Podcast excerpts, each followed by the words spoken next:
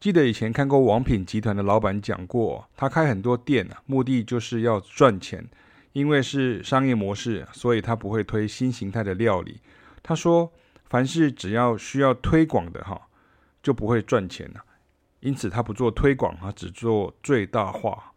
那回过头来说，就是因为很多音乐的形态啊，在本地呢非常冷门，或甚至少为人知。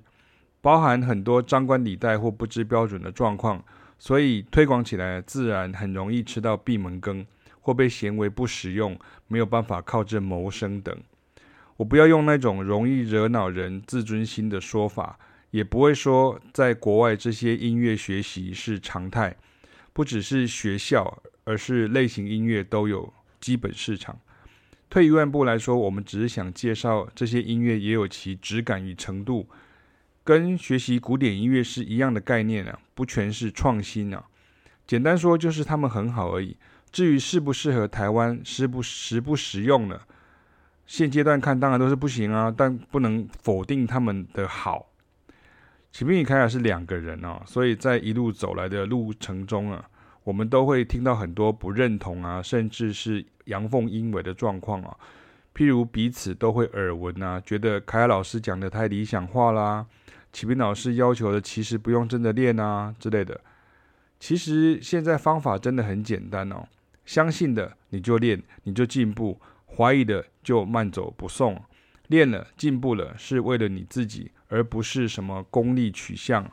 如果学习艺术都是功利啊，而不是真诚喜欢也想做到，那就变速成补习的概念，现学现卖，头过身就过之类的。这也就变成了一个环境很难讲精致与质感的状况了。单纯只是觉得在这么漫长的路路途中哦，经常会被包含历代学生啊或同行质疑啊。如果你觉得好啊，那你自己要做好才行啊。你做好了，我们再跟着你做看看。而我们就动手下去做了，也做好了，不是为了别人，而是自己真的很喜欢，以身作则。与自我要求不是说只有自己对，但是真的能齐心向前、有同样愿景的不多吧？我们在脸书上的不同音乐人朋友都在热烈的支持、推广，努力着他们喜爱的各种音乐，包含古典啊、现代、流行、电音、嘻哈、黑乐、爵士、国乐、创作、配乐等等。而我们也是一样啊，就是把我们喜欢的音乐给好好的介绍出来。甚至想学的，我们好好教，也有蛮多在台湾属于冷门类型，或是看似热门实却冷门的，我们会花时间与精力去分享他们的质感与内涵。而我们喜欢的音乐，当然不止有大家想象中的爵士乐范畴，甚至连爵士乐哈也有很多好料哈，值得去喜爱与尊崇。所以。热切的分享给学生、给听众、给读者，倒不是什么使命感或任务啊，就是喜欢两字而已。